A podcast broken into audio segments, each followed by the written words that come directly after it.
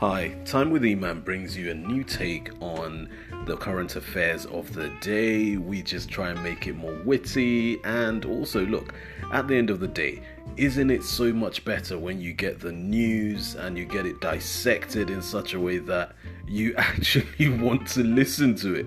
Because this is something that a lot of people always complain to me about. When they watch the news, they always like, oh, it sounds so boring. But anyway, if it's that boring, then you need to come to time with Eman. I mean, we're going to be on every single day. You can even post questions and we'll pick those up and we'll discuss them on the show. We're going to be having guests come over from MPs to other TV personalities. So just come on over to Time with Eman. What have you got to lose? Absolutely nothing.